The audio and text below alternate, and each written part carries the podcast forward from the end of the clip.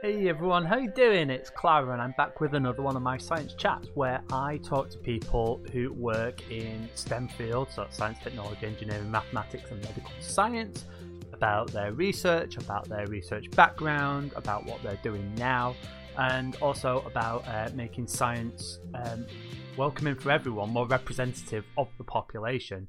And today uh, I'm talking to Dr. Lillian Hunt, who works for the uh, e- uh, who works for EDIS, which is an independent uh, charity in medical science, which is founded by um, uh, the Wellcome Trust, uh, Gla- GlaxoSmithKline, and uh, the Francis Crick Institute, as well as a whole bunch of other medical science institutes um, working on making um, medical science say more um, improving the equity in, in medical science. So uh, it was great to be able to chat to her. I also was able to chat to her a little bit about um, the ethics of animal testing and stuff like that, which wasn't intended, but it was where the conversation went. It was quite a long conversation, but in a good way. Um, and so, yeah, I had really good fun. And it's also really nice to have someone on my channel that uh, I think so far all my guests, like uh, uh, uh Chris Jackson and, and and, and Andrew, everyone's uh, been working in research institutes in uh, universities, and so this was a good opportunity to talk to someone who done uh, research, but then sort of moved slightly outside of that. So we're getting a different perspective uh, on science careers, really, uh, uh, as we will with our next guest as well. Um, but more of that later. So yeah, without further ado. Um, let's go and chat to Lily.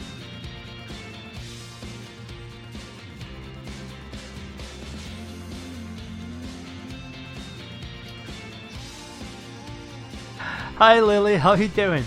Hey, I'm good, thank you. How are you? I'm good, thanks. Yes, so technical problems aside with internets and crashing TVs and microphones not being plugged in, we're doing all right. I think we're doing good. Yeah, so covered. Yeah, yeah, technical. Yay! This is we build the equipment. We don't know have to know how to use it. I think. so practice. yeah, oh, nothing. I'm worried about a conference that's coming up where technically we're in charge and I don't think we've got tech. I'm like, oh. Anyway, um, so for the audience at home, can you introduce yourself? Tell us a little bit about yourself and who you are and what you do yeah, I, I, mean, I feel like I should have prepared this bit a little bit better, uh, knowing that you probably would have asked me who I am and what I do. But here we go. um, so I'm, I'm Lily Hunt. I uh, work at the Wellcome Trust at the moment. I'm the EDIS program lead, so that's the Equality, Diversity, and Inclusion in Science and Health um, program, which is actually a coalition of organisations across uh, science and health research. And then we've got about 18 member organisations branching funders, society, uh, research institutes, uh, different charities, uh, things like that. So uh, that's what I lead at the moment. Um, my background is I did a PhD in genetics. Um, it was at the National Institute for Medical Research, which transitioned into hmm. the Francis Crick Institute during my time. Um, so yeah, so that's kind of my background in terms of who else I am. I mean, it's very hard to tell these days with lockdown what my hobbies are. So um, I guess staying in the flat is sort of my main hobby. I don't know, like Previously, I'd be like going out, having fun. No, I, I like the living room. yeah, um, massive interest in cleaning the kitchen and things like that. yeah, we've all been there. it's a it's a weird old time. Um, it doesn't help when you yeah. Well, yeah. Let's let's not. I was just about to try and do a riff on cleaning the kitchen, but I really don't need to. I think we've all I think we've all cleaned kitchens before. Sure. Yeah. we've all, okay. We've already we've already crashed the conversation. Brilliant. Brilliant. I'm excited for the rest of this. Already crashed Clara. That's easily done though. Um, um, so I need to reboot. so, yeah. So you um you work at the Francis Crick Institute, which is in London, and which I have been to once, which is kind of exciting. Um, or twice, I think. Oh, I think I I don't know. I've either been there once or twice, but you're there or you normally would be there quite a lot, I suppose. Well, I mean, so I did my PhD there and um, finished that in what 2017. Mm-hmm. Gosh, maybe a little bit earlier than that. Hard to tell. What, what year are we in now? Um, Yeah. But then I've been at the Wellcome Trust ever since. But the Francis Crick Institute is one of the founding members of EDIS, so I do get to uh, communicate with them there quite a lot and uh, go over and have meetings here and there as well. But most of the time, lockdown aside, based in Wellcome Trust on the Euston Road, which is a lovely place to work. Oh, okay, cool. This, um, yeah, I, I didn't, I don't know why I didn't realize that. And so, yeah, you did your PhD, um, in well, what is now the Crick. So, what what was that on? What was what was the sort of topic? What was it you were looking at? Yeah, so um, I was working specifically on um, conserved non-coding elements within um, uh, genome. So this is something that my boss, um, Greg Elgar, my supervisor, he uh, was really involved in the sequencing of the pufferfish genome, which is one of like the most compact genomes that um, exists. Basically, the idea is that there's a lot of a lot less of what we used to call junk DNA uh, in a pufferfish genome. So when you compare the pufferfish genome to uh, the human genome, actually vertebrate genomes in general, um, you obviously have a lot of genes that are homologous to each other and lots of um, you know replication there in terms of what you'd expect. You know, pretty much most uh, vertebrate organisms run off essentially the same set of genes. But then outside of the genes in the non-coding regions, um, he found loads of chunks of sequence that were basically almost identical that weren't genes. Um, and the idea was like, okay, so we've had millions and millions of years of evolution between the, you know, ancestors of a pufferfish and a human. And yet we have all of these chunks of DNA. I think it's something like 6,000. God, this tracking back a little bit. 6,000 of chunks or so that are almost identical that have survived all of that evolution, all of that potential mutation by chance, despite the fact that it isn't the same selective pressure that genes have. So, you know, if you have a mutation in a gene, that could mess up the protein, mess up the protein function. You're quite um, clearly, you know, that's not going to happen too much in the population, or at least you'd hope it wouldn't happen too much because then you'd have faulty proteins going on. Whereas these these non-coding elements, they're not coding the proteins, but they're still exactly the same almost. And then we looked across all vertebrate organisms, they kind of existed in exactly the same way in all vertebrate species. Um, so this was an area of interest, and it was kind of back when we were just moving out of the idea of like all of the non-coding genome was junk. Was what when I started, I think it was maybe my A levels. That was kind of the the idea that all of this stuff is just extra stuff that's just been kept. We've not got rid of it because the human genome isn't evolving in a directional manner or in an efficient manner necessarily, but it's, it's there. You know, God knows where some of it comes from. Is it viruses, things like that? You know, all of this sort of stuff was being speculated when I did my A levels. By the time I was through to PhD, we're like, hold on, some of this could actually be interesting and could actually be useful and could have a reason why it's still there. So yeah, having that evidence of sort of uh, these regions surviving sort of, I guess, uh, evolution tells us that maybe they are important for something. But then the infer- inferring section was like, okay, if all of this stuff is the same invertebrates, what is the same invertebrates? And it's the whole thing. It's the head, the spinal cord, the neural tube, you know, that sort of stuff in early development specifically. You look at, you know, albeit slightly skewed drawings of embryos where vertebrate embryos were drawn next to each other and made to look very similar. They are actually a bit similar invertebrates, you know, that sort of there's a couple of stages that look pretty similar. But most importantly, it's like the process of development, which includes the neural tube, the spinal cord, you know, the brain, the the sort of that se- that section that makes a vertebrate a vertebrate is pretty similar. So my boss's previous work was around um, looking at whether or not these regions were gene enhancers or instructions for the genes, basically. So the way I like to explain it is all of your genes are the ingredients to make a cake, okay? Which is great. Got all the ingredients out in front of you.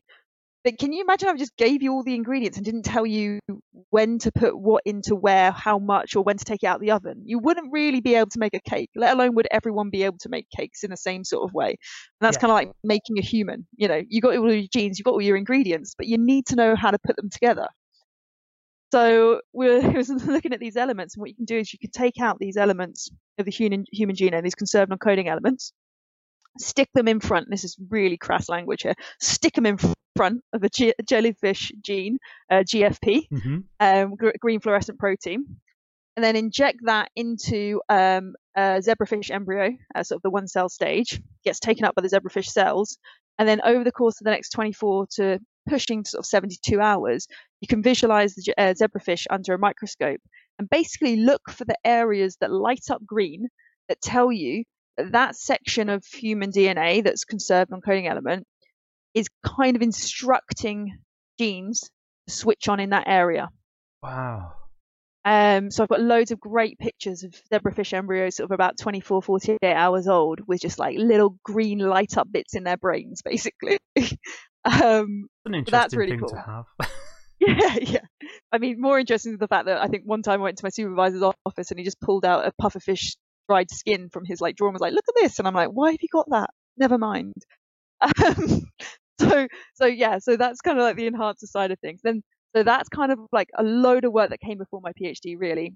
And then my work was then taking groups of people who had mutations um, in those genes that were either related to that so groups of individuals that were either sort of uh, patient groups so they all had like the same sort of um, developmental disorder for example um, or groups of people um, who had something interesting um, biologically going on basically which we think might have been to do with sort of development differences but we weren't entirely sure where so I sequenced all of their conserved non-coding elements basically and looked for mutations that were different amongst those groups compared to those expected in the general population.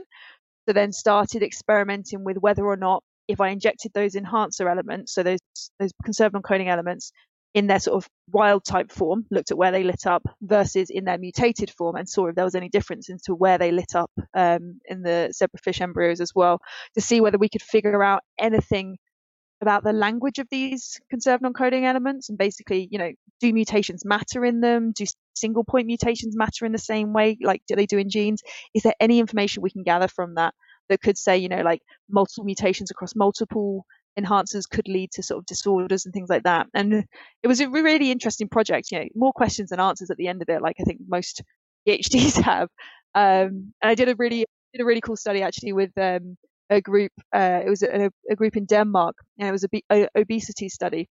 They had a really well, um, a, well, um, well sort of like data managed group of um, individuals who were sort of in the extreme end of obesity, um, who they tracked from childhood basically as well. So we could look at historical data, and basically we used that information to look at specifically there was like about two million bases worth of DNA that had conserved non-coding elements in it um, that we were looking at for mutations there as well. And that kind of inferred to us actually um, a bit about the mutations in some of these areas potentially being linked to um, a specific set of um, genes that were actually more involved in development than anything else. So this is the IRX cluster, um, whereas previously, like research had been looking at maybe like the FTO genes because that was FTO gene that was where the mutation directly was linked. So that idea of like these long range enhancers, mutations in them, plus at the same time some stuff around um, topologically associating domains was coming out. So this is kind of how DNA ties itself in knots, so that two bits that are really far away are actually really close in space. Um, and that tells us that you know you can get a gene over here and enhancer over here. And when we look at it linearly, you're like, oh, they've got nothing to do with each other. But then we started mapping how DNA was like coiling up in terms of like uh, knots and stuff, and we realised that those two bits are actually really close to each other, um, and therefore likely to influence each other. So all of that kind of was happening at the same time, which was really cool to see. So it's yeah. really started sort of like it was really nice to be at that sort of point where people were really sort of look, turning turning all of it so we'd had the idea of this junk realized it was important and now we're starting to realize what some of this stuff was actually doing um, i feel a bit out of touch with the research now but it definitely felt like we were at this point where we're starting like really early stages starting to understand a bit more around like language of like the dna in these sort of enhancer elements and, and sort of this idea of the 3D structure of DNA being so important within all of this. So yeah, it's a really long-winded explanation of like everything I've done in research. Well, that's because you've done a lot in research, and it's great because I mean I don't know any of this, so I um, hear terms like junk DNA, and I've got an idea of what it is, and I've been hearing that it's not good to call it junk DNA because actually we kind of need some of it. But Yeah. it's really good as a layperson in this regard to sort of hear more about how it's working together and even uh, you know the shape and how it orientates to you know around each other is is just as important as everything else and I think it was important to hear you well interesting to hear you talking about how like viruses could leave their marks on DNA potentially or I don't know if that's what you were actually saying that's what I, I mean, picked there's, up there's, def- there's definitely thoughts around that. There's definitely thoughts about like archaic, like for example, like archaic, like bacteria back in the day, you know, like inserting itself into the human genome, and that's actually the, the way that so we have um, jumping genes. I think is the best way of describing it. You know, Okay. we've got bits of DNA that can actually like move around and stuff like that. You know, that that that doesn't come initially from humans. That comes from external, and it go, goes into uh, into into our uh, DNA sort of at some point. You know, and we actually now you know we've utilized that and use it for when we're trying to do experiments for example with dna as well which i think is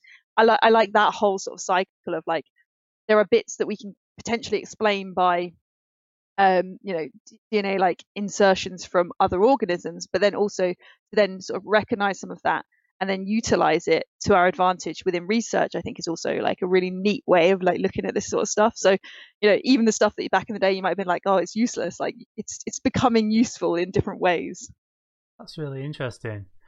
I I, I know this will sound really uh, probably really obscure, but you're talking about zebrafish, and I feel like I've heard a number of talk on zebrafish. Like Hmm. a zebrafish, what is it about zebrafish? what is it what isn't it about it zebrafish are great.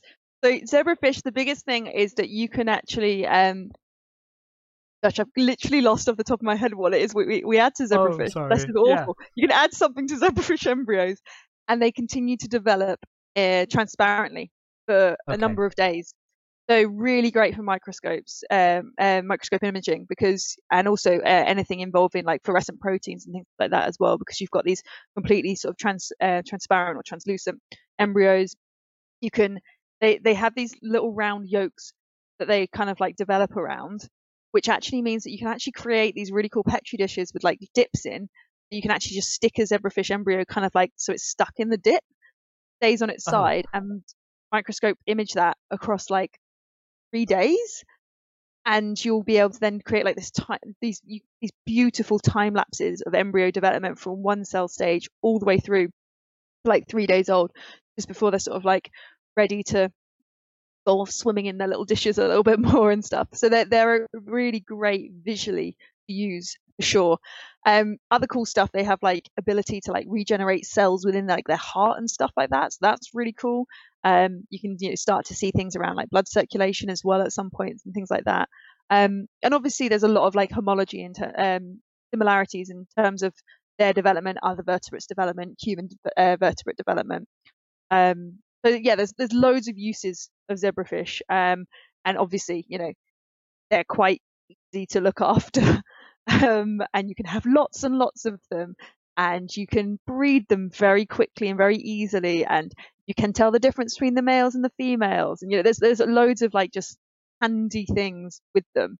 Um i think one of the things that i found quite interesting was the amount of time it took to kind of realize that if you sing to them or speak to them they seem to breed better. Now i don't know if this is real but it's always worked for us. Like i remember in my lab being like oh the zebrafish aren't laying eggs and one of my lab mates would be like, "Have you spoken to them recently?" And I'm like, "What are you on about?" And then go down, have a chat with them in the aquatics facility, and then the next day they're fantastic. So, I mean, that's a study of n equals one, but I think it works. Oh, wow, I'm I'm imagining sort of James Brown type songs going on here. well, that's the thing. Like when you breed them and stuff, you know, you have to uh, for, for egg collection. Firstly, they you know, they lay lay, hun- lay hundreds of eggs at a time. You know, they can get anything from sort of 100 to 200 for like spawning. Um, they do it quite quickly as well, and um, they'll only do this as well when they're in sort of shallower water. So while they're in the big tanks, you're absolutely fine. You know, they're not they're not breeding or anything like that. So you just take them out sort of in their little male female pairs.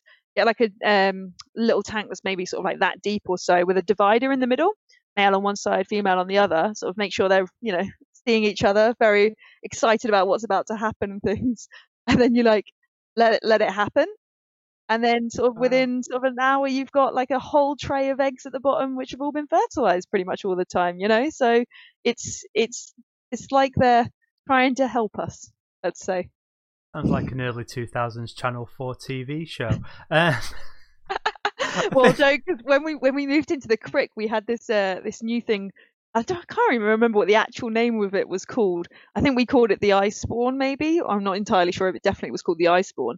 But so previously we were doing, you know, one fish, one fish, one fish, one fish, maybe sometimes two fish, one fish uh, per little uh, little menage a trois if they're lucky. Um, but the the ice one I think was like you can put like maybe like 50 fish in this thing, and then like kind of just let them let them go, and then you just get get like thousands of eggs coming through, and like you know it's just one of those ones where you like stepped up the production. In your head you're going, this is great for my research, and I have like all of these eggs that I can use and things. Then also you're like, if I just made a fish orgy? Yeah, I have. I have just made. Yeah, that's what I've just done. Yeah. Mm. We're going to need to come up with a better technological word for that to go into my thesis. Yeah, you'll have to call it Love Island Tank or something. uh, and and when you were just talking, then I realised that I think I'd heard a lot. I it, I think there must be a group at Oxford that do a lot of work on the uh, regeneration of the hearts of zebrafish, and I think there's.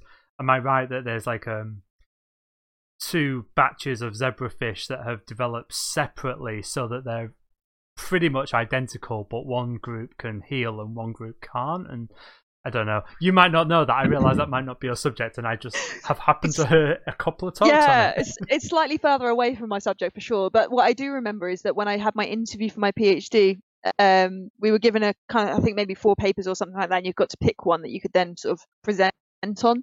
And I do remember that the paper that I picked was on the zebrafish heart development, and they'd just done the um, rainbow ass- assays, I think it was called, um, which was basically where you know you could you could basically individually like tag cells in development with different colors by using like mixtures of colors of different um different genes and proteins. And and basically create these incredible beautiful rainbow sort of um organs after you know X, Y, Z uh, levels of uh, stages of development, because the cells, um, each of the individual cells that was tagged was able to then, um, as it sort of um, multiplied and went down, went um, across times of development, they'd they'd be that color. So you'd, you'd see where the origins of those cells would end up, and you could see these beautiful sort of multicolored sort of hearts where you could see okay this section here was from you know this cell here and this section here was from this cell here so you know that that sort of stuff was happening at the time where i started my phd i remember just thinking that you know that imaging and the stuff that was going on there just felt so beautiful and like artistic as well as like obviously incredibly useful and giving us all of this information and and I think I was presenting the paper and they were sort of asking, you know, what are your thoughts on the paper? And I was like, my thoughts are they came up with this method and just wanted to show it in a really beautiful way. And they found out some interesting things about sort of like what developed first and what didn't. But realistically, that wasn't really the purpose. The purpose was like the technique and the imaging and the colors that came off the back of it, and you know being able being able to prove that you could do this. So uh, things have moved on a lot since then for sure. But like even even back then, I just knew how special it was to work with sort of you know imaging and um, in development, you know, and how and how important that was. Wow, that's so cool. Yeah, and and I love. Well, I mean, that's it. I think this is a lot. I've talked uh, with a few other people and, and proving the concepts of processes, proving that you can do something or that there's better ways of imaging or, you know, I mean, that's a big part of.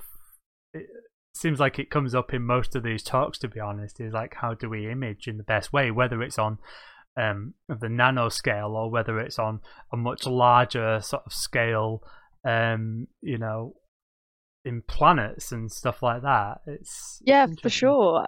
I mean, like we're humans, we're visual people, we're visual creatures. You know, as much as not everyone maybe ha- maybe have the same sort of visual abilities, by nature of you know who we are, everything at some point gets turned into a photo, a graph, an image, or something like that. So most of the research that we do in some way shape or form has to make it into that form at the end of it um, you know even even when we're looking at genetics even when we're looking at dna you know i, I there are there are genetic visualizations that happen you know the, the genome visualizations are a thing and you know you you end up with you know a graph on your screen with all of the letters, you know, uh, all the A's, G's, and T's, you know, in, in their different colours because they know that that's how that's how we work. You know, you never you never show you never show the molecules, you know, themselves. You show the letters that, that represent them, and you turn them into different colours. And you know, you look at, for example, you, you know, like the as a really crude example, the path that is um in Cambridge that goes to like the Sanger Institute and, uh, and across from the Sanger Institute to Cambridge is is like a, a DNA path, and that's like coloured blocks in different orders that represent you know a section of human DNA. Like it's oh. it's all about that visual medium as well at the end of it as well. I didn't know that. I've not actually spent that much time in Cambridge. Oh. Um, so it's yeah, spend all the time at the the enemy. um, mostly, it's just so never, hard never to get to from Oxford. Um, I think if there was a way of getting there quickly and easily, I'd have been there an awful lot more than I am. But we've got to go through London, and you're talking four hours each way, which is quite remarkable, yeah. really. Um, one thing that is interesting. So I, I work with kind of inanimate things. I work with vacuums and metals, or maybe plastics and ceramics. But you'll you you know all this work you're talking about it and i think probably once or twice i winced a little bit because you're talking about um, embryos in petri dishes and injecting things and um, i think i realized that we need to do some of these experiments but also i've been a vegetarian for 26 years and i'm kind of very much to like save the animals but uh, you know yeah. it's it's really difficult um I realise that's probably an awful lot of big topic on ethics, but you know, what are your thoughts no, on that? It's it's really important. You know, I actually I I'm I'm actually uh eat vegan now, and I have been uh at least pescatarian my entire life. So the work that I've had to come up with this for myself, like figuring out how do I take my personal ethics around the consuming of animals and how do I rectify that against the fact that I'm doing this medical research, will, which will inevitably involve animals at some point. Um, and I knew this sort of kind of from probably GCSE biology when I was really like, okay, this is the path they want to take. That I was going to have to figure out how how those two sides of me sit together in a, a acceptable way. And there was like a huge internal debate as to like, you know, am I justifying something that I actually don't believe in in order to follow this other thing for selfish reasons? Am I not? You know, all the all of these conversations happen in my head. And we also had um, some really good ethics lectures. Um, so I went to my undergrad was at King's um, College London. We had some really good undergrad ethics lectures where they genuinely gave the platform, like the lecture platform, to people on complete opposite sides with zero framing of these lectures. So this was for like animal research, for example, you know, I, am trying to remember what the other ones were, but like that one really stuck out to me where it was like, here you are, here is someone who is somewhat of an animal rights activist and a scientist of some form which doesn't use anim- who doesn't use animals at all is another researcher who does use animals and there was no framing they gave us no context or anything like that because it was very much like look here's two sides make up your own mind like we're not going to sway you on anything you need to make this choice yourself where you feel comfortable but i really like i thank I thank my university a lot for giving us that side of things. And what it led me to think was basically I needed to come up with my own line in the sand for various things. Um, you know, I have my personal ethics in terms of how I conduct myself. You know, I don't eat meat. I don't. I don't eat fish. You know, I don't eat dairy products. That's that's my personal consumption. Uh, consumption. Um, now the question is then, okay, how does this relate to medical and health research? And un- it was kind of understanding what's necessary in order to progress not just human health but also animal health as well and um, you know what what is the way to relieve the most amount of suffering in various ways and also therefore what is my what are my limits in terms of you know where where do I draw the line in terms of what animals I work with where do I draw the line in terms of like the age of the animals that I work with and things like that and that's where it kind of came to that point where it's like okay I saw you know I, I saw mice being killed during my undergrad as part of research. And it was kind of one of those ones where it's like, oh, do I think I could ever actually do that myself? And I, to be honest, I don't think I can. And because of that reason, I would probably not choose to do research with mice or with um, mammals of that type and higher. Partly because I think you need to take responsibility for your own actions. And I couldn't also, therefore, legitimately feel comfortable doing research on animals that I've got someone else to kill. Like that just doesn't, you know, that that kind of feeds into my same psyche when it comes to like not eating meat myself as well. Like I could never kill an animal. Beside the fact that I think there's other reasons as well, but like I could never kill that animal. So therefore, I'm not about to pay a supermarket to go and kill it, chop it up, and put it into nice packaging, so I don't have to deal with that consequence. So that's kind of where that kind of line came for me in terms of what animals I was willing to work with. And then when it came sort of like around the fish side of things, you know, yes, I think there is still issues in terms of sort of animal husbandry that need to make sure they're always at the forefront of everything. You know, animals, if we are going to be using them within re- uh, health research, within medical research, there is so much about, you know, making sure that that is an appropriate environment, that they are well looked after, that the people looking after them and people using them in experiments respect the fact that that is still life that you're lo- looking after there. Um, the thing around with embryos, though, I think is where I have a very different viewpoint, and that's because you know I'm very much pro-choice, and in terms of human side of things, and in terms of animals as well, that obviously comes through into the same concept of like where do I draw the line at where life starts, like that. And for me, that's a very different sort of a different conversation entirely to consumption and like you know adult animal life and things like that. So I think that it, there's a lot of complex, you know, thoughts around that but first and foremost, I will say that you know there are some things that if we want to progress in certain parts of health and medical research, we can't do it without the use of animals at the moment.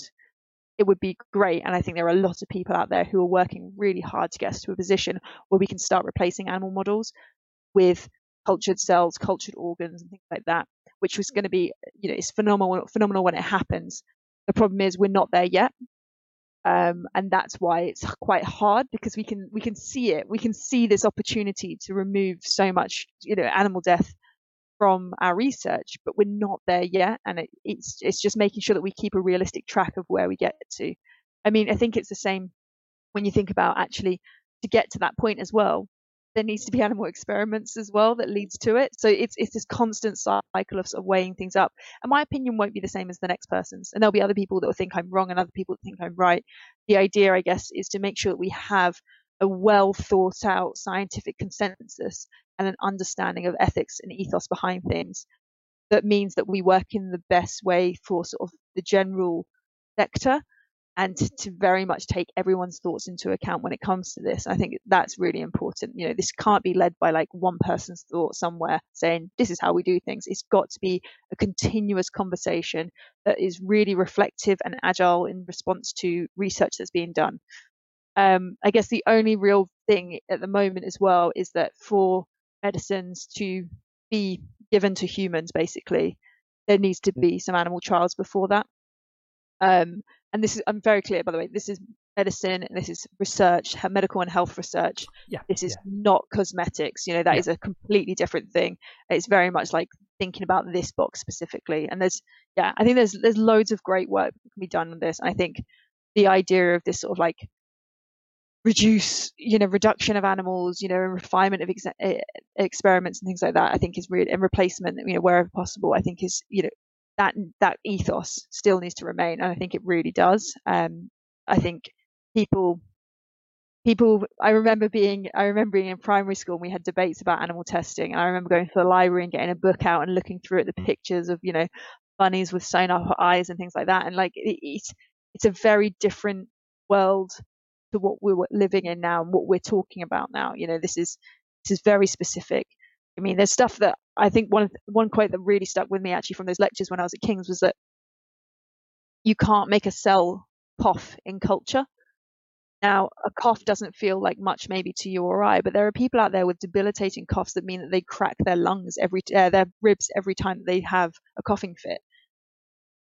You know, it, it how how do you weigh up those those things on someone's conscience of like, oh, we're not going to help you, or versus actually we can, and then once we've done that, we no longer need to use those animals for that process anymore. You know, it, it's it's all this sort of stuff. Yeah. I think it's the same with everything. You've got to have all the information, know what you're doing, and and make your decisions. And it's good that King's gave you those lectures yeah. to allow you know they weren't trying to inform you or change your mind in any way. They gave you the information. I think it's good that you've got your lines and you know where it is, and you can, you know, you've taking that internally. And like you say, the you know, it sounds like for you there's a big difference between animal testing and medicine, and I agree, I completely agree, and I mm. realise that we do. Unfortunately, we are still in the point where we do need to test on animals as much as I don't want to. Like you say, we need to be able to sort of work on medicines for people that have got debilitating illnesses and yeah for sure. I mean you know you you've got so many medicines out there in the world today that are really you know they save lives. They mm. help people you know live on a day-to-day basis. You think about like an asthma pump for example you know like without without animal research as part of this we, we wouldn't have some of those things. And it's it's you've got to remember that as well. I think the biggest thing i will say is that you know every scientist who's going to be working maybe with animals needs to have this conversation with themselves, basically. And I think all of undergrads, you know, across the country should have this in their in their lecture series, maybe even you know in their like tutorials or something like that, to say, okay, really think, how do you feel about this? How do you feel about using the animals yourself? Animals that you could be using, you know, there are there are animals, you know, things you, you, you can use all sorts of animals in research, and sometimes you have to, and sometimes you don't. And it's it's this idea, you know, you're gonna have to you're going to have to face up to it at some point. You better do it early because um, otherwise, you know, you could end up, you know, far too deep in research and realizing that actually there's something that you need to do that you physically don't see yourself being able to do. Um, and also, this conversation I think you have with yourself kind of continually as well um, and making sure that you know you are continually comfortable with where you're drawing lines and boundaries because people's people's ethics do change. People's people's you know moral lines they they will always evolve. You know there's there's learning that's always being done hopefully by everyone to inform their choices. So you know you have to you have to keep that going. And I don't think I also don't think you know I would never I would never look down on someone who is using animals in research in a way that I wouldn't either because if they've had that conversation with themselves and you know with the research that they need to do and things like that i think it's you know it's very different for each individual. So i think it's it's very much trying to think about this non-judgmental place putting the animals needs you know first uh, as much as possible. You know it's it's making sure that, that if we are going to be using animals in research we're honest about it as well especially to the public. You know the, the open reporting of you know how many animals you, that each uh, institute is using is it really important. There's no point shying away from this conversation. You know, you have you have research institutes with flaws and flaws of you know animals that are being used in research.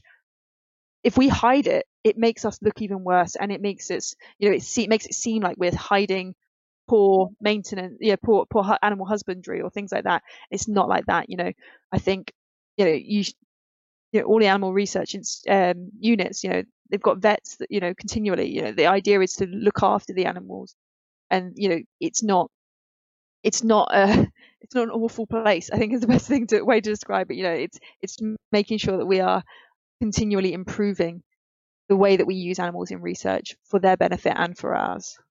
Almost sounds like um, I'm I'm pretty absolutely sure, in fact, that you know some of those animals are actually probably getting treated better than people's pets. Um, yes. Which, yeah, and I, and I think, my view know, on that is that not everyone should have pets. But agreed. And I think, bearing in mind neither of us eat meat, I think the idea that someone might slate my use of animals in research and go and have a sausage at home I found it very difficult to have a sort of debate about something like that. So there's, oh, yeah. a there's a there's a whole section there.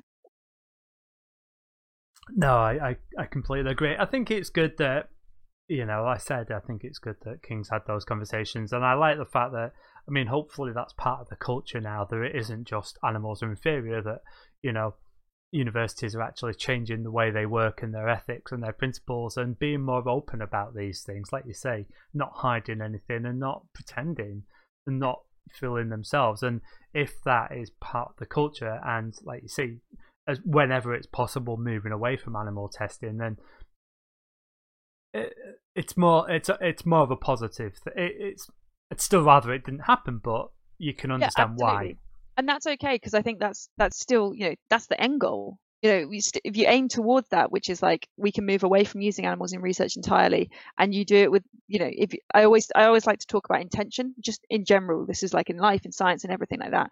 If someone has good in intentions, you know, to genuinely get to that point and to improve, then I think that is that is really the thing that is the most important. You know, the intention isn't to harm animals in terms of like, you know, but for no reason really. You know, if the intention yeah. is to move away from using animals entirely.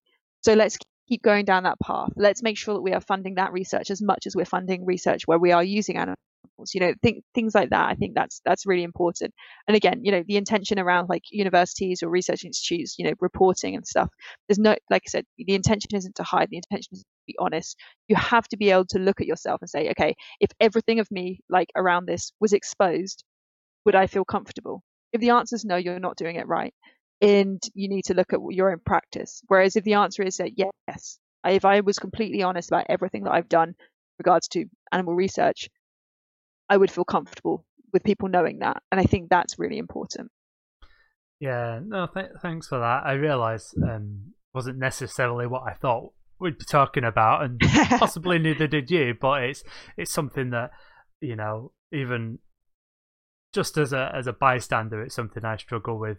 The point of I know that we need it, but I also wish that we didn't. And so, in some ways, it's kind of nice to know that at least relatively they're being treated well and trying to move away from it, and people are not just sort of using these animals like someone picking up a slab of meat in the supermarket, you know. Yeah, exactly. It's it's it's a completely different world. You know, I I remember as well. I remember when um there was a piece of research into the housing of the mouse of mice and um, how to make them less stressed basically within their own of uh, within their little I want to say cages, but like it cages brings up an image which is not the same as what happened like tanks, more like giant hamster tanks type thing. Yeah. Anyway, so one of the things is like actually the mice um, being observed was somewhat stressful sometimes, um, and they very much needed like their own space but obviously as a researcher you needed to be able to see them in order to you know check up on their welfare and things like that so you know you look out for things like have they chewed their fur and things like that and you know that that's a sign of stress so you want to make sure that they're not in stressful positions you know making sure that they are not being used in experiments for example or being handled. If they show any signs of stress you, you want them to be chilled and relaxed. And so they uh, there was a, a little um, a little sort of perspex like hut that got put into the um, mouse cages, there was a specific type of like red um, plastic which had like particular refractive properties, which basically meant when the mouse was inside, it was like a little dark hole of like comfort, like a little cave for it. But we could still, as researchers, see in, so we could see that they're you know sleeping well and having like still relaxed and things like that. The outside without having to disturb them at all.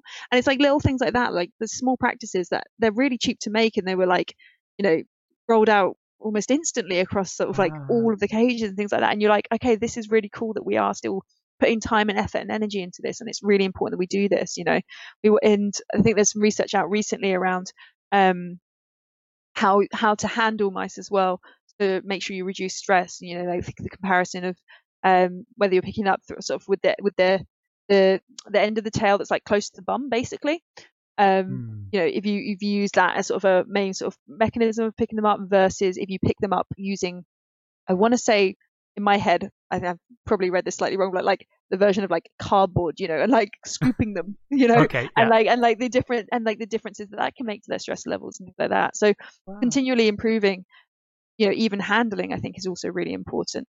Um, and I, I know that like the NC3Rs, um, the you know they and the um the the research and the sort of publishing of this when it comes through is really important to the whole field. Huh. That's kind of interesting. It's it's really good that they're sort of looking at and putting active time and resources into looking at this. And uh, I don't know, maybe this is the cynic in the back of my head, but are we doing the same with our researchers? I mean, I don't know what the field like, but I mean that is all the other fields. segue. yeah, Thank you. Yeah, yeah. Are we matching the research that we're putting into reducing stress of mice with the that of reducing stress of researchers? Probably not. You know, probably not. Especially recently, you know, probably been an incredibly stressful time for everyone. And yeah, so much needs to be put into that. I was actually just had an EDIS meeting this morning, and there, there's a call of a number of there's a number of our members that have been involved in surveys and studies at the moment. Um, speaking to researchers, try and find out really how much this pandemic and this lockdown has impacted you know, mental health, well-being, career prospects, um, you know, how they feel about the research that they're doing right now, what they think the impact might be, and things like that. And hopefully, we'll be able to pull all of that together because we have such a broad variety of firstly members, but also the types of information they've been gathering. And we we want to pull that together because the insights are incredible in terms of like understanding what's the immediate impact versus what's the sort of medium term impact, the longer term impacts that people are um, seeing that are going to happen. Um, but yeah, I think that this is this is the time where we really have seen already inequity in terms of resilience. Mm. You know, was already there, and now we've had this huge stressor situation, and it's all come out basically. And I think that's a prime example of why why so much work needed to be done before all of this happened. But now, if we don't, you know, if we don't do something about it, we're almost in crisis mode. That's kind of interesting. Do you think? I mean, I, I sort of believe that things like, uh, and I realize this is a different topic, but you know, things like Trump in America are inevitable because if things are just slowly declining or we're becoming ambivalent about things, then of course things have got to get a lot worse for us to take note. Do you think that, you know, in academia, in the, the academia sort of climate, do you think that this is the is that sort of crisis that could actually it means that we can look at how we're doing things and how we're treating our researchers and academics. And you think this could be a positive could potentially have positive? I realize you can't see the future. Um yeah i mean i think we one thing i will say in terms of things like, like around for example trump in america and those types of things is they're actually I don't think there's necessarily ambivalence that has sort of led to that. It's actually been quite a lot of polarization, I think, that's been going on um, in terms of sort of like the two two camps of like, for example, left and right right wing politics. Now, I think we're in a position now within research where we're thinking about there's a lot more people talking about changing research culture and things like that at the moment. And obviously, with that, I do worry that there's a there's a concern that we could end up polarizing um, the research sector as well into those who want to stick to the current system and don't see what's wrong with it, for example, or you know don't you think think that this is the right way to do research versus those who really want to move to a completely different version of how we structure things. Um, I I don't think you know that's healthy if we were to completely sort of split into these two polar camps. What we really need to do is create this sort of like overarching movement of change into a better version of what's going on. I will say I'm very much stuck in sort of that camp of sort of things need to change. Things have needed to change for a while, and um, this does feel like a moment in time where we've got clear evidence of inequality. We've got clear evidence of you know the impact of stress situations uh, and you know sudden sudden catastrophes essentially you know on different people and we've got we've got enough people now really sort of like wanting to change i think it feels like now i could be looking at this with rose colored lenses of sort of dni practitioners for the past sort of 30 years have seen this sort of cycle happen you know all the time but i also we haven't had a global pandemic in that time so that's why it does feel different and um, the thing now is to really harness that and sort of figure out how to move forward um, I think there was an there was like I said they had this EDIS meeting this morning and there was this exceptional sort of like moment where people were just basically like you know what? It's time to rip up the rule book. It's time to like design something from scratch and see where that lands because this feels like the time where we could actually get away with proposing something completely different. And I really was sort of like, I, I, have I've suggested this a few times, like to different people yeah. throughout the past however many years, and each time it's been like, oh no, we can't get rid of the new system until we have a new version, like can't get rid of the old system until we have a new system in place. Whereas now it's like, all right, so let's start on that new system. Let's figure out what that could look like and see where we get to. And I'm sort of like, oh, so all it takes is a slight global pandemic to get people to really like want to change everything completely dramatically. Fantastic. Yeah. Um, or, or we need no. hundreds of thousands of deaths and we're fine. Oh gosh, don't talk. Oh wow, really, really bringing it home there, isn't it? God.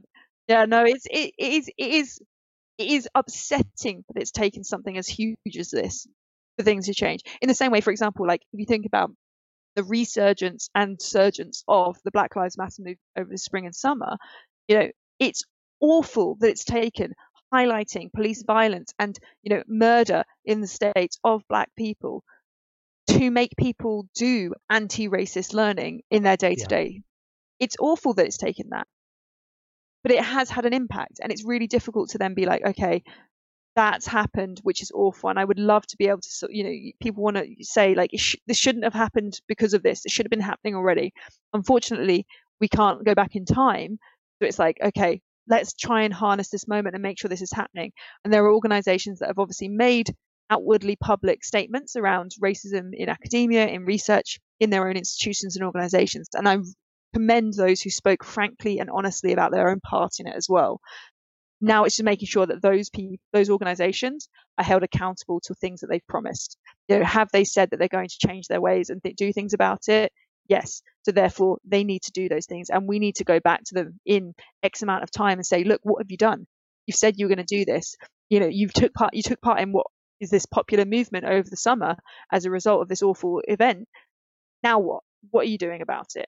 And also those organisations that said stuff without any commitment they also need to be brought into this sort of conversation and be like, okay, you've said something or you know retweeted something or something like that. What have you figured out what's wrong with you yet? You know, because every organization within science and health research, for example, you know, there is racism entrenched in the systems, in the policies, and in the processes. And you know, diversity as an output is an is like a symptom of that. And you know, you can you can you can report on diversity statistics and say we're not diverse enough, so we need to do something about it. It's like, okay, so what is the ingrained systemic racism that is really driving that? And how are you going to reflect on that as yourselves, as an organization, and as individuals to get rid of that and to change it?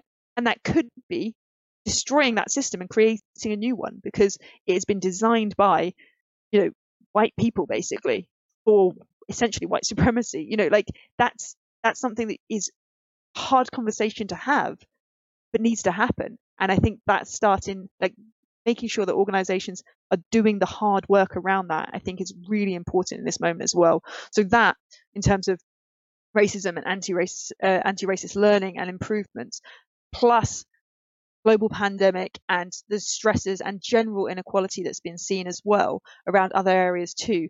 I think you know, the fact that those two things have happened at the same time as well, like we really, we really need to latch onto this and we need to do something and we have the momentum I think to do it. And I think yeah, it's it's exciting. It's scary because it always is. You know, burning something down and starting again will always be scary. And I'm not saying that's what we're going to do necessarily. You know, this is no criminal damage going on here, but it does. It is very much like a okay. This this feels different. This feels different this this time round.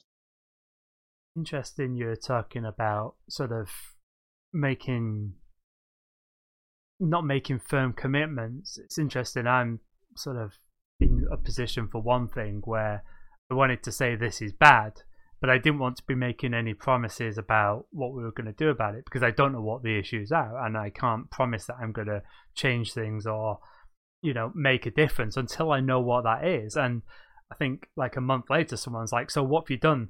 And it's like, "Well, we've not seen anyone. We've not been able to talk to anyone. Everyone's away. Like, I don't want yeah. to be over promising and under delivering. Um, yeah. At the same time, you want to make it clear that you're genuine about it, right? A hundred percent. Yeah, I think it's, it's the biggest thing. So every organization and every individual was at a different point in their own journey around understanding racism, mm. race, systemic racism, and developing an anti-racist approach.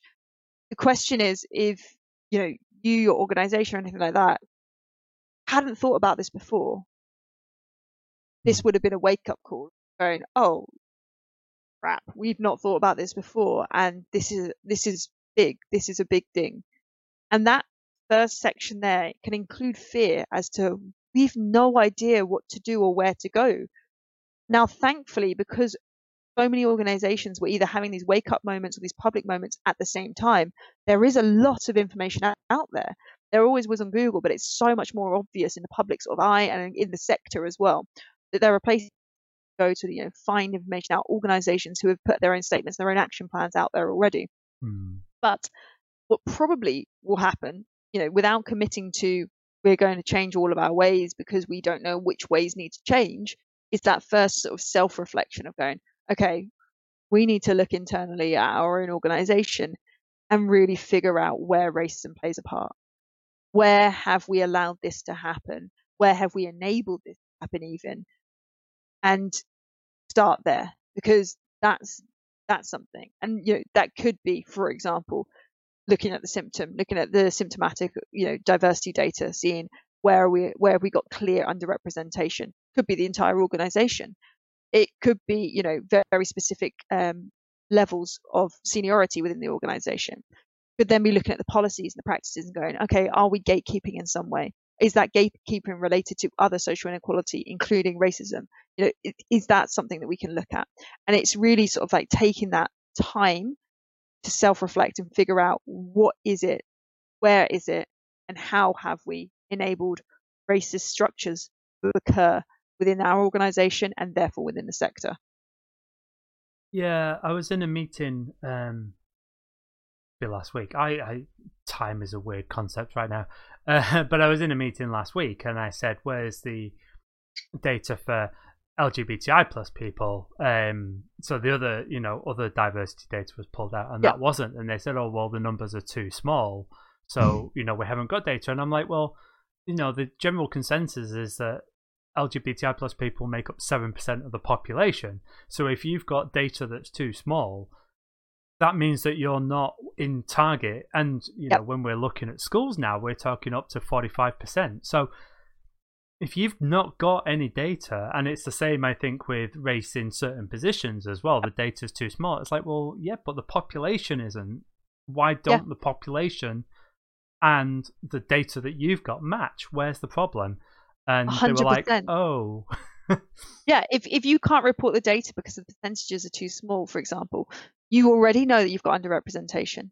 You know, it's you can't then not comment on it. You know, missing hmm. data is still important to know because you still know if you've got under um, if people, for example, have been asked to voluntarily uh, input diversity data, for example, and you find out that you know most questions are answered 90% of the time, yeah. but the one on sexual orientation or the one on gender identity is answered mm. 50% of the time, you know there's something wrong there. Not in terms of like you can say what uh, proportion of um, people you're representing, but you can say you have an issue with how people feel about confiding mm. this data yeah.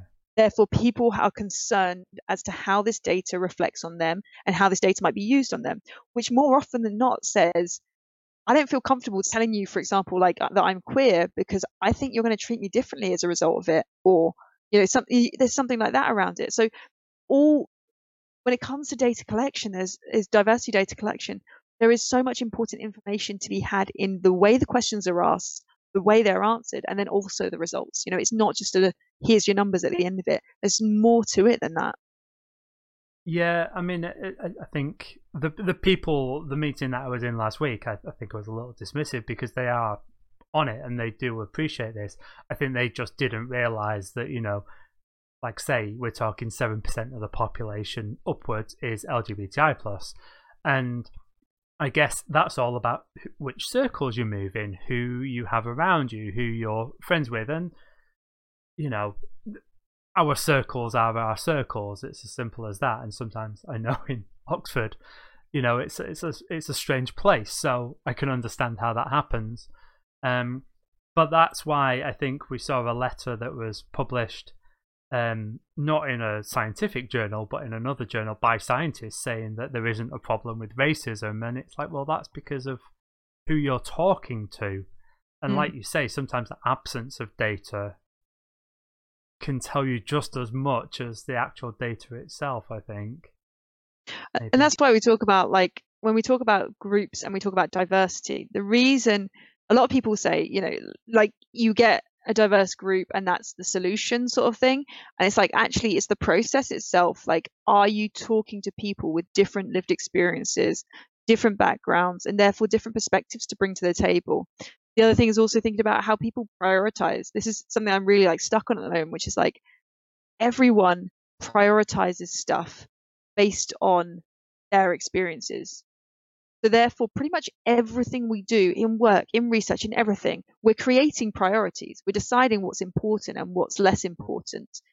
And the only way that we can do that in a way that is fair is to one amplify the voices of those from um, minority groups who aren't able to have the same number of voices at a Mm-hmm. table, for example, but then also to to bring those people into that conversation and make sure that they are involved from the off so that we are getting everyone's perspectives from the from that first point.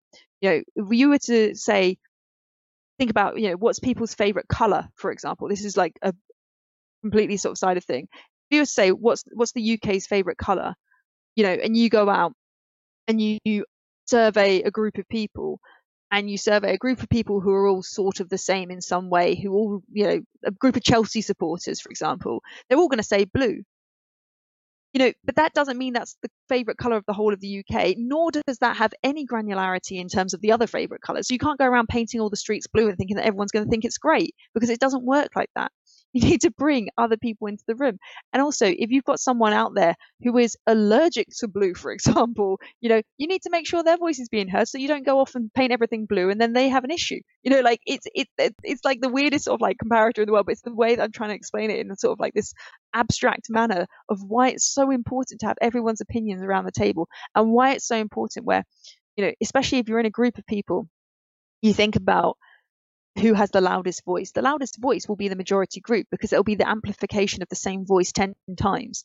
So therefore you need to find other ways to amplify people people's voices who are in the minority groups, whatever that is, because otherwise, no matter how much you try to have everyone at the table, their voice will still not be heard as much as the others if you just have this sort of like equal version of things. You need equity. You need to be able to amplify the voices of those from minority groups, and you need to be able to make it fair in terms of how they're heard and who's being heard in decision making. Because otherwise, you know, it's this idea of like, okay, let's say we get a representative of the population around a table, and everyone has a single vote, which sounds really fair. You've still got a majority if you're voting in your in your own personal interests. You still have a majority, therefore having complete control. Yeah. yeah. And it's like it, it, suddenly you're like, oh wow, okay, so do we need to come up with like a different version of democracy within decision making in order to make sure that we're doing doing this actually equitably and actually fairly? Because otherwise, those who are in minority groups will always not be able to have you know votes that are that are equal because they're still a minority. So therefore, you need to start one increasing number of people from minority backgrounds into that decision making process, and two making those who are in the majority groups not vote in their self interest anymore, but vote in the group interest. And it's those two things together that are so important. Yeah. I... Got me on a tangent now. no, but it, it's a good tangent to have. And it's, it's interesting when I'm thinking about it because I, I completely agree. Like I said, like, you know, there's not enough LGBTI plus people in, yep. in, in science, so we need to increase it. But then, yep. um, I, I, I don't know. I'm I'm starting to have complicated uh, opposing thoughts as well, though. Like, how do you? Because occasionally you'll have extremist views, and those extremist views are just there to be contrary or due to a lack of, uh, due to ignorance or or whatever it is. And I was talking about those academics who are writing and saying racism isn't a problem and women are less intelligent than men was another paper, and so how do we balance those views? Yeah, I mean, this Can is you the thing. You've got to remember that underlying this is you've got a this idea of intent and this idea of social justice. So, firstly, the intent has to be good. The intent has got to be, you know, you're trying to do good things. So these people who are out there playing devil's advocate because they've got no investment in the game, you know, that that shouldn't be allowed. You shouldn't be able to just be like, oh, I'm doing devil's advocate for the sake of it. The, that proves to me one that you're privileged enough to not feel like this is a personal attack or that this is going to actually affect you if you feel like you can pose these opinion opposing views um, for no for no reason. And two, is it actually going to help the conversation move on at all? Probably not. Thirdly, you need to think about like, okay, how are we doing this in a way that's not harmful to people? You know, you've still got to have you know people's genuine human rights at the core of this, of the core all of all of the equality work that we do. You know, it's about making people people's lives better as well. You know, you're doing this because it's fair and it's the right thing to do and it is just. It's not trying to, you know, diminish a group. It's not trying to cause harm to someone. It's when people put out things like, for example, like you were saying about, you know, sexism around like intelligence and things like that. Actually, firstly, you know, it's not based on real science, It's not based on true science, and it's just sort of like, okay, firstly, you need to make sure that you've got the evidence behind that. You know, if you're going to start making these claims, it's not true. Same thing as well, like you know, saying there isn't racism. What's what's that benefiting? You know, what's the be- what's the benefit of writing that so that people don't do anti-racist work? Anti-racist work is important and it is good. We need to do it. Racism does exist. Denying it is, you know, denying racism is like climate denial, okay, climate change denial. You know, there's there's, there's stuff that, that out there that we know exists. We're scientists, so we have evidence anyway. But like, it's it's it's not productive to deny these things. So when you think about like extreme views and things like that, are they doing harm? Is are these harmful views? That's the difference. You know, it's a harmful view. It's going to cause harm to a person uh, and to a group of people. You know, that's different from someone's voice not being heard because they're being discriminated against. You know, and I think that's something that we have to remember to weigh up. I think when it comes to, for example, thinking about like LGBTI inclusion, you know, again, it it will likely be that LGBTI people are in the minority in pretty much every single sort of decision making setting at the moment, you know, and so it's like, okay, so when someone says something like, in terms of like healthcare, for example, someone says something uh, about healthcare and we make a decision and the decision being made at the moment you know is very heteronormative. If someone puts their hand up and says look have you thought about this you know this version of events that is actually inclusive therefore of lgbti people? and that person might be lgbti themselves which is why they've noticed it just because it's one voice doesn't mean you dismiss it you go actually that will benefit this group and also when you design processes or systems for some of the most most discriminated against or most marginalized people, often you'll create a process that's actually beneficial to everyone else as well. You know, like, you know, you, you can design something, for example, you know, design the entrance of a building. You put a ramp there instead of stairs there. Everyone who could use the stairs can still use the ramp more people can now get in the building because the ramp is more useful. Oh, and it just so happens that I, who can use the stairs, can benefit from the ramp when I want to bring a suitcase in. You know, there's all these additional benefits that happen when you design processes and systems to really support those who have not had their thoughts and their needs designed for pre- previously. Um, yeah. yeah. No, I mean, this is it. Like, true progress benefits everyone. It, it does and this is why for me I've started branching away from just sort of LGBTI plus equality and worked into more sort of like making STEM like yourself STEM more inclusive and equitable for everyone because yeah. all those changes benefit everyone. Yeah. Um, I mean, a yeah. clear example. So on Monday, we've got um, F1000 Research launching a new policy for name changes in publishing, which I know is something that um, you know has been mentioned as particularly difficult to do.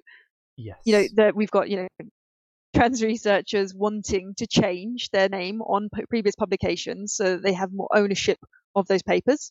Um, you know the processes and systems are not transparent. They're not even necessarily done by a lot of journals. Um, so we've worked with F1000 Research to come up with a policy that works. We've worked with researchers to, to review this policy and check it works for them and it's you know done in the right way, done in a respectful way, done in an empathetic way, you know, all of this sort of stuff. And when we realize, you know, this policy actually is going to benefit people who want to change their name as a result of marriage, of divorce, um, especially, you know, considering if it's divorce as a result of, I don't know, domestic abuse, and then, you know, a previous name brings up also incredibly negative um, emotions as well. If they want to change their name as a result of religious conversion, the policy has been designed in a way that is so inclusive that all of those groups will also benefit as well.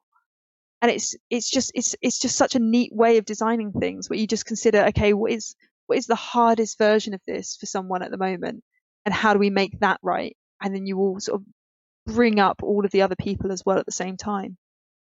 Yeah it's it's it's weird. It's one of those things like i never want to cite all papers or share all papers because i don't want to see my dead name. And exactly.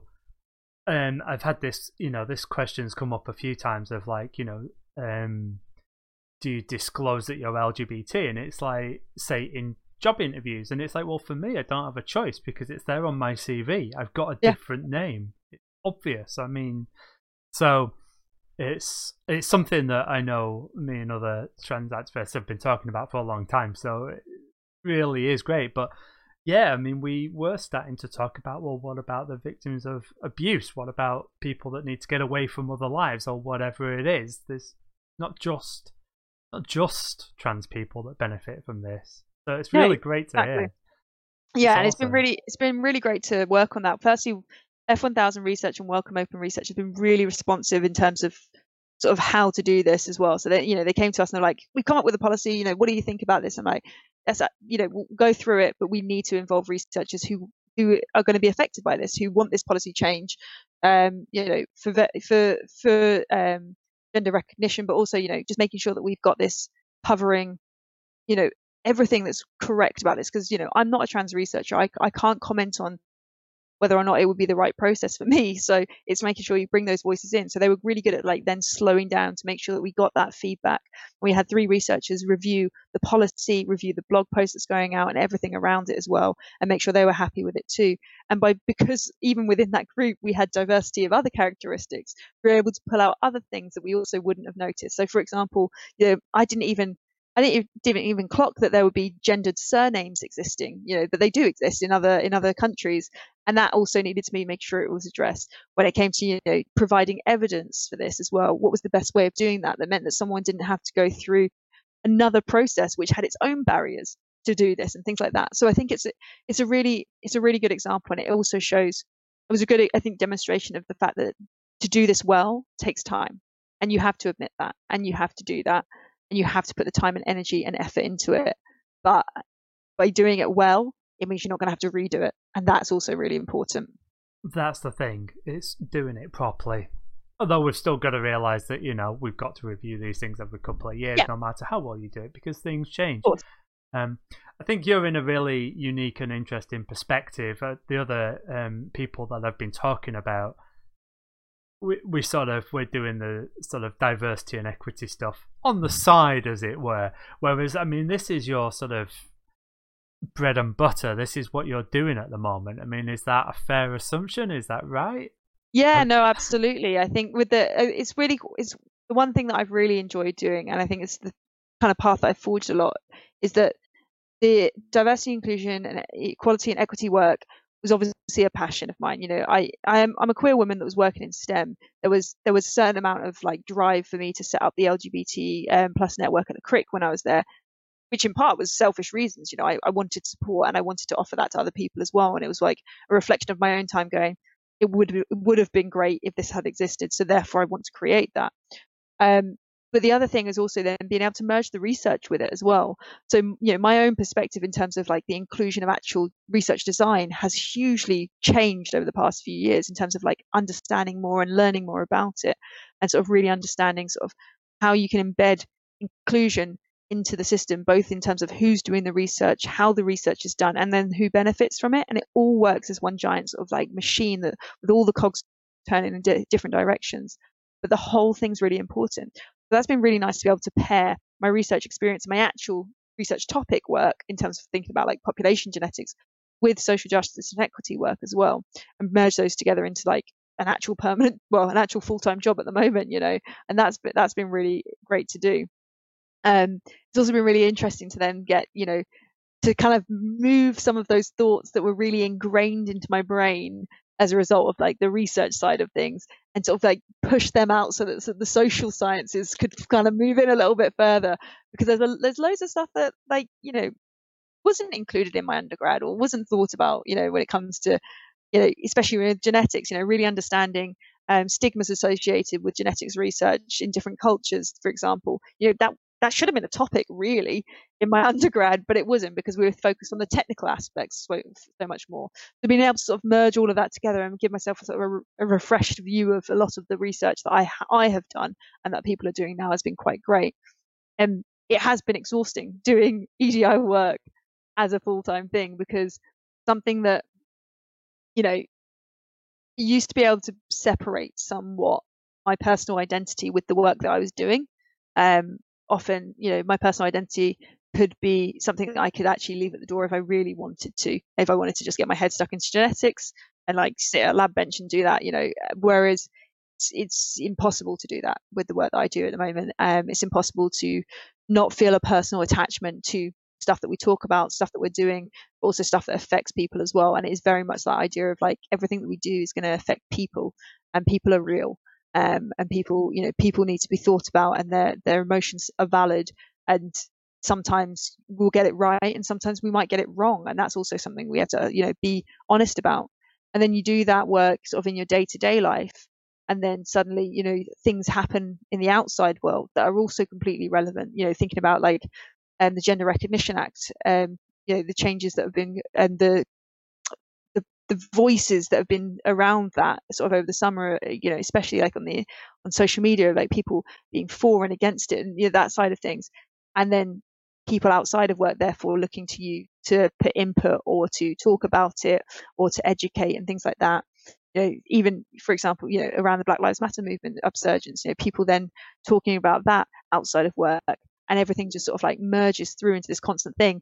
Add on to that working from home and it's like, cool, been on 24 hours a day for six months. you know, like I'm like on call having conversations like, you know, even even tough conversations with like friends and family members trying to explain why it's okay to say Black Lives Matter, and it's really not okay to say all lives matter, especially at the current time. You know, like having those conversations, you're doing that and trying to, you know, do that kind of outside of work, and then also sort of like firefighting stuff like within work as well to make sure that, you know, the same the same thought process and the same care is being taken to people's words and actions. It it, it does. I can see I can see why a lot of D&I practitioners end up having some form of like burnout in the same way like researchers can have burnout when when your work becomes your life it really you know it, it, it takes you down a certain path i guess it's that idea of like how do you harness that passion in a sustainable way? And that's really something to talk about. And that's related to both my work within edi within science and health research but also within researchers themselves. I see it happening so often. You know there's an expectation that you're going to be rolling over these short-term contracts which are like constant sprints of research and constant sprints of productivity. It's not sustainable. You know, people people can't do that forever, and the people that can do that forever, but they're often the ones that can do it because they've got other luxuries in place. You know, other privileges that have allowed them to do that. That you know, they're not fighting homelessness at the same time. They're not fighting, you know, uh, continuous microaggressions at the same time. There's, you know, that's it's that idea of resilience to that sort of process and that system. And again, why are we asking people to be more resilient to the system? Why can't we just change that system? Um, it's it's it's interesting. A, a, lot of what you've just said sort of quite resonates because just yesterday I saw a job come up in my home city of Manchester, which is an EDI job, and you know it's a permanent job as much as any job is permanent. Whereas you know my research contract is coming to an end in uh, in a my current contract is coming up coming to an end in a few months and so this idea of having the luxury of a permanent job is great but then again i think maybe i'm too ingrained in the uh, kind of activism and also i won't be able to shut my mouth I would take things personally, but the point is that I can also walk away when I need to. At the moment, you know, it's like no, I'm doing this in my spare time, and so I can turn off my phone for a week and yeah. not get involved in these things. And um, and I'm fighting to change things, but I don't necessarily have responsibility either, you know. And and so I've been thinking about it a lot. That whole thing of like permanent job in my home city, where I might actually be able to save some money rather than in Oxford, where. um, yeah, and and I, I, but someone I talked to um, a few years ago, you know, I was looking at EDI jobs, and they said it's a golden birdcage. You know, you might get paid for it, but you know, you won't be able to do what you actually want to do. So you might not. I don't think it's for you. it's, yeah, well, that's the thing. Is that it's that pro- whole sort of like understanding that yes, you know, I, I love my work and I love what I do and I love working with the organisations I work with and seeing change is always amazing. And also sowing seeds for future change is also still something that's particularly good and something I have to you know remind myself like okay might not see the immediate change but there is going to be something coming up that's always great but yeah acknowledging that you are still working within this system which has its limits is quite tough and sometimes you you know you butt up against the against this sort of like processes that just mean that you can't do the thing that you want to do or the thing that you know you should do as well. And that can be quite tough and it can you know, I, I, I, hear people say it's a thankless job. It's not. People say thanks, and it's really lovely when they do, and I really appreciate it. So if anyone, I've ever helped anyone, say thank you. It makes my day. Um, but like, it's it's just making sure that like there's an there's an emotional resilience that needs to happen, and I think that's kind of tough to kind of explain. Like I wouldn't have been able to explain that to myself three years ago before I got into it full time. That I would need to have that, and I'd need to know when to be able to switch that on and you know be able to be able to do that side of things. I will say it's quite nice being with EDIS. Technically, we're hosted by Wellcome, but because we're sort of this half in, half out, and we're this coalition of organisations, there's a certain amount of protection that comes with that sort of mass of organisations, and then having their own having the own EDIS identity that allows us to be a bit more experimental in the stuff that we talk about and the stuff that we want to do and sort of push some boundaries in different places that we don't wouldn't normally be able to sort of push necessarily and that's quite nice to be able to do that so i think that's the difference where i've got that sort of uh, escape from working without work, working in a really strict system you know that that that little sort of extra extra bit of freedom that really works but um yeah i think the the idea of being able to sort of like switch off when it switch off when you need to or um, walk away from stuff. That's tough. And that, that's not something that can happen. And that's something that I think, you know, everyone that I spoke to who works in D&I, both in Wellcome but also in other organizations as well, talks about how do you how do how do we prioritize what's going to change or what needs to change, what projects and things like that. When whenever someone comes to us asking for something to change, it's because it's not right and it's because it does need to change. So saying no is really hard because you know in your heart of hearts that that does need to happen. But there's only so many people, there's only so much money and things like that. You know, it's like that's that's the tough because I think uh, yeah, everyone I speak to who works in D&I cares. They care about it. They care about it for other people. They care about making the system better. You know, they care about being part of, you know, equitable and fair society and social justice. So it's like course, of course, people are going to be passionate about it, and of course, people are going to put their all into it. And I see some of my colleagues doing incredible things, and I see the amount of work and energy they put into it because because they care about other people, basically, and that's it's really nice to see. Um, it's just a case of making sure that that can be sustained and that is sustainable because you know you don't want you don't want people burning out and you don't want people giving up either you know and it's just making sure that that works which i think is also why organizational culture is really important. Make sure that you support people who really care who put put a lot of energy and effort into it who re- make sure they're rewarded well um, and make sure they're supported in like other areas as well. Yeah. Great. We need to support we need to support this. It's simple as that. Everyone yeah. needs to support it and I think this whole sort of stuff where I talk about this in terms of like people working in D&I is also so relevant to people working in research because so many people become researchers because they're passionate about a topic or you know creating something for the benefit of society or you know like finding a cure for something you know all these sort of things are passionate things that people care about. They do just pour their own heart and soul into that research and into making those things happen and then get tied up, you know, by having to then jump through a million hoops to make sure that you've got continuous funding or contracts and things like that. And it's like if you're wanting someone to really to to work hard because they want to, and to the ability that works for them and sustainably for them, you know, working sort of in the best way for them, something they care about. You need to make the rest of that system easier for them. Mm. You do not need to put them on precarious short-term contracts. You do not need to whip their funding out from under their feet at a moment's notice. You do not need them to funnel all of their research outputs into a very narrow set of criteria of what success looks like. You need to allow people to work in a way that works for them and a way that allows them to harness that passion in a sustainable way that would then benefit society. You know, that's that's something we're not doing right at the moment. That's for sure.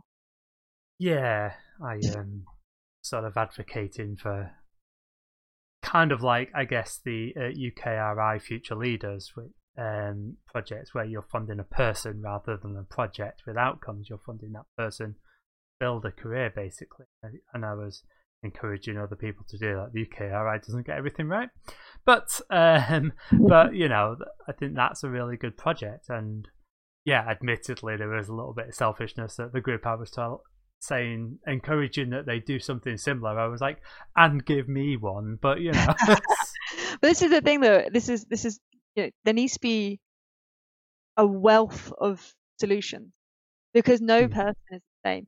This is this is something we always try and we always try and come up with a neat solution that will help, or like you know that will solve all the answers. Reality is we're going to need ten different versions of funding streams so people can pick the one that works for them. Some people want short-term contracts because they want to move around loads. Some people really don't because they want to stay in one place. You know, there's people will want different things and there needs to be options available for everyone and in a supportive environment as well. And I think, yeah, this this idea of just streamlining everything into a one option just doesn't work. I agree, and even silly stuff like wages. You know, I mean, it costs a lot more to live in Oxford or London and other cities than it does to live in others. I remember there was a an EU project that I was part of, and they used to give out money for short-term mission uh, scientific missions. And someone got one to come and work in my lab in Switzerland, realizing that Switzerland's not EU, but we were an associate. And the money that they gave for living costs didn't cover half the cost of a hotel per night in Zurich. Uh, but there was no leeway on that. So if yeah. you went to a country where living was really, really cheap, you went home with a lot of money in your pocket. And if you went to somewhere like Switzerland, you you'd be out of pocket. Yeah. yeah, you were out of pocket. They and, ended up staying in my spare room. Yeah, then that opportunity is only available to those who can afford to be out of pocket, which already, exactly. you know, where's bam? That's a barrier that was right away. You know, think about like also yeah. think about like when that money gets put into someone's pocket. You know, think about mm. students and how often people would have to pay up front for travel uh, and then ah. get reimbursed as a grant. And I'm like, I'm sorry, I I did not have spare cash for travel or conference fees, like ever. And I was supposed to like puff that up and then get that back next month. Like, well, I I went to a conference last year and it took me seven or eight months to get the money back, and that was flights, hotels, and Oxford's expensive. I've got no spare cash. You know, it took yeah, that, me a long time. Exactly, that's the thing. Like, you know, if you were, uh, if you're if you're choosing your career path and you know that that's something that you might have to do, and you don't have that backup and you don't have support in other ways, like it's, it's just, you just can't do it. You just that door is closed. You can't go to those conferences. You can't do that traveling, and therefore you don't get to have the same opportunities to advance your career that other people have. Like the, this, this is the thing. These, these are the things. This is like a, a discriminative policy is in place. This is systematic discrimination of you know of people who don't have financial security. You know that's that's a policy yeah. that you know people say, oh, it's you reimburse the money. Discriminatory. So you yeah. need to change that policy. This stuff like this, like this is the stuff that needs to change within the system. Yeah, I, I grew up on a council estate in North Manchester. You know, I don't come from a family with money. It's working class background, and I like that they're trying to push for people from different socio-economic backgrounds to come to Oxford. But you can't just sort of give them the space because it's too expensive to live here. Even if your accommodation sorted, like just living here is a lot. And so yeah. it isn't just about recruiting from those schools because they're not going to thrive or succeed if their mates are going to balls where they pay 200 quid for a ticket and they can't even afford to get the outfit that they need to go in. You know, it's just it's yeah. not the same. Um, very passionate about class and, and social economic background, but yeah. um, it's something that I don't talk about as much because of the trans thing. it's it's it's frustrating because it's one of those ones that it's like actually socioeconomic background is is is quite an important one, and it it has a lot of intersections with other yeah. aspects of diversity as well. It's also important. You know, you you do you do need to consider it, be it not a protected characteristic. I think it is really important because okay, let's say we've got a diverse group of people, whatever that means, making a decision, but they all went to Eton. Oh, am I talking about the government right now? Um, you, you know, it, it's not the same as actual, you know, diversity of experience as well. You have to make sure you understand those intersections between different aspects in order to do that. Um, albeit my background, my growing up was slightly different. You know, I do remember you know, payday happening for my parents and being able to get a packet of munchies as a treat mm. rather than a 10p Freddo. You know, like this, there's, there's certain aspects of like things that happened where you look back and go, oh yeah, that was that was quite tough. And like having to work for a year and in order to make sure I could afford to actually go to London for my undergrad and work in every single summer. You know, mm. uh, I look back at my Facebook memories and I seem to be complaining about 17 days in a row of cafe work, you know, every single summer. Um, you know, scraping together. Like this is the other thing, like mobility around geographic mobility mm. as a result of socioeconomic um, status and background.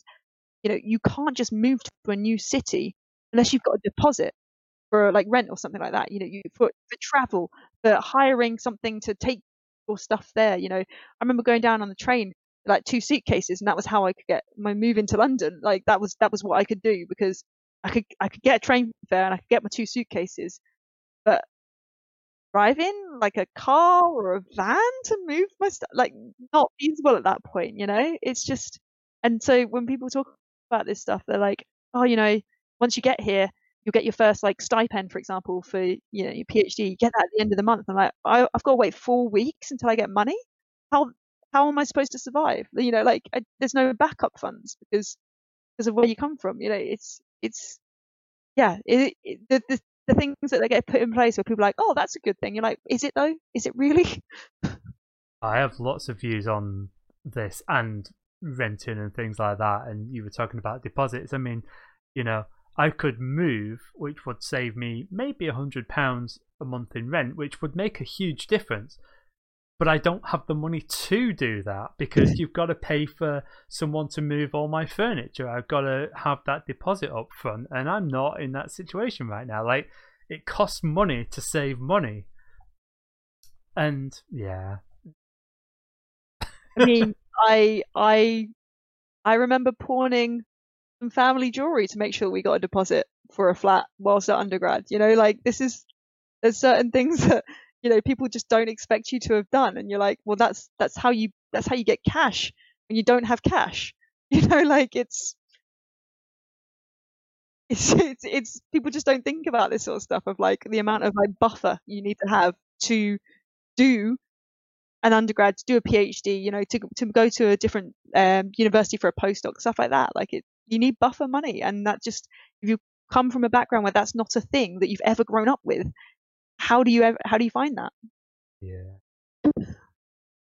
Yes, I'm thinking heavily about it at the moment, shall we say? Uh, the cost of living in Oxford versus living in Oxford. I love it here, but holy moly. That's all I can say. Yeah. Especially, and you pay a single tax. If you're single and too old and grumpy to live with other people, you you know you pay a premium. It's simple as that. Yeah. And I am too old and grumpy. I've found out to live with other people. Turns out not so good at it. um, cool. Well, um, I realise we've talked way longer than an hour, and so wow. I really, but it's gone so quickly and so easily. Um, is there anything else that you did want to mention? Anything else that we hadn't touched on? Um, if there's not, that's absolutely fine, of course. trying to think like I'm trying to like what have I talked about and what do I want you to cut out of this conversation? no, I think that we're good. can also I, be done. I think there's I don't think there's anything particularly else that I want to add on. I mean, I always I always uh what's called give a poke for people to join join EDIS if they if they're part of an organisation that's committed to improving EDI yeah. and wants to work without you know leave egos at the door and come and help the whole sector as a whole. I think that's uh, my my biggest push for for EDIS. I think they'll leave on that. is MedSci. So yeah, science and health research. So really thinking about the so our impact statement is equal and better health outcomes. So anyone yeah. working in sort of any organisation within sort of biomedical health research type fields, medical research type fields, but also so anyone, any organisation that's involved in advancing the EDI agenda within science and health um, research as well. Um, really interested in hearing from other organisations. You know, there's there's lots of grassroots organisations that I want to make sure I have access to the organisations that are part of EDIS too. So always happy to always happy to connect everyone up as much as possible. Awesome. Well, with that, thank you so much. Thank you for having this amazing conversation, and it's really nice to see you again because turns out it's been quite a while since we've been able to see people, and so I haven't seen you for quite a long time. So, and we're yeah, always busy when I see you as well. yeah, one of us is either talking or like running around after someone. So yeah, it's always yeah. always love to speak to you. Thank you so Usually much. talking. Cool. Well, thank you so much. Bye bye. Hello again. So uh, that was cool. I really enjoyed that. We were talking for ages. I'm so pleased with um, when I was chatting with Chris the other week. I mismanaged the timing and so didn't get to chat about everything we could. Uh, this time we still could have talked for longer, but it was good to have a really in-depth and long conversation about uh, Lily's work and what you know she sees in the world around in STEM. So uh, that was really exciting. I really enjoyed it. Like I say, if you've not watched our previous ones, please do go back and watch them. I know they're quite long, but I think they're kind of cool. And we've also uh, started releasing them as podcasts. So if you look for, I think it's Science Chats with Dr. Clara Barker. Um, you think I'd know that better, wouldn't you? But it's available on sort of Spotify and Apple and other podcasty places. And if there's a one that you know of that I haven't um, put it on, then let me know. Really. Um, yeah, so you know, if you don't want to listen to this, like I say on YouTube, watch it there. So uh, yeah, thanks so much for watching. Uh, if you can like, subscribe, and all that malarkey, it's always good. It helps. You know, I'm trying to get a bit of momentum behind these, so please do share. It does does help a small YouTuber like me. Um, and yeah, next uh, next time in a few weeks, I'm going to be talking to uh, uh, Bernotti, who uh, works for a publication, science publication company. Uh, that was a fantastic conversation. I just did it earlier in the week uh, at the time of sort of recording this, and it'll be out in a few. Um, so that was a really good, fun conversation. Um, and I'm looking forward to having more awesome conversations with basically amazing people who are scientists and also really fun and just great to chat to, you know. Scientists, um, you know, with people, and it's nice to hopefully bring that in with that, take care, and I'll see you again soon.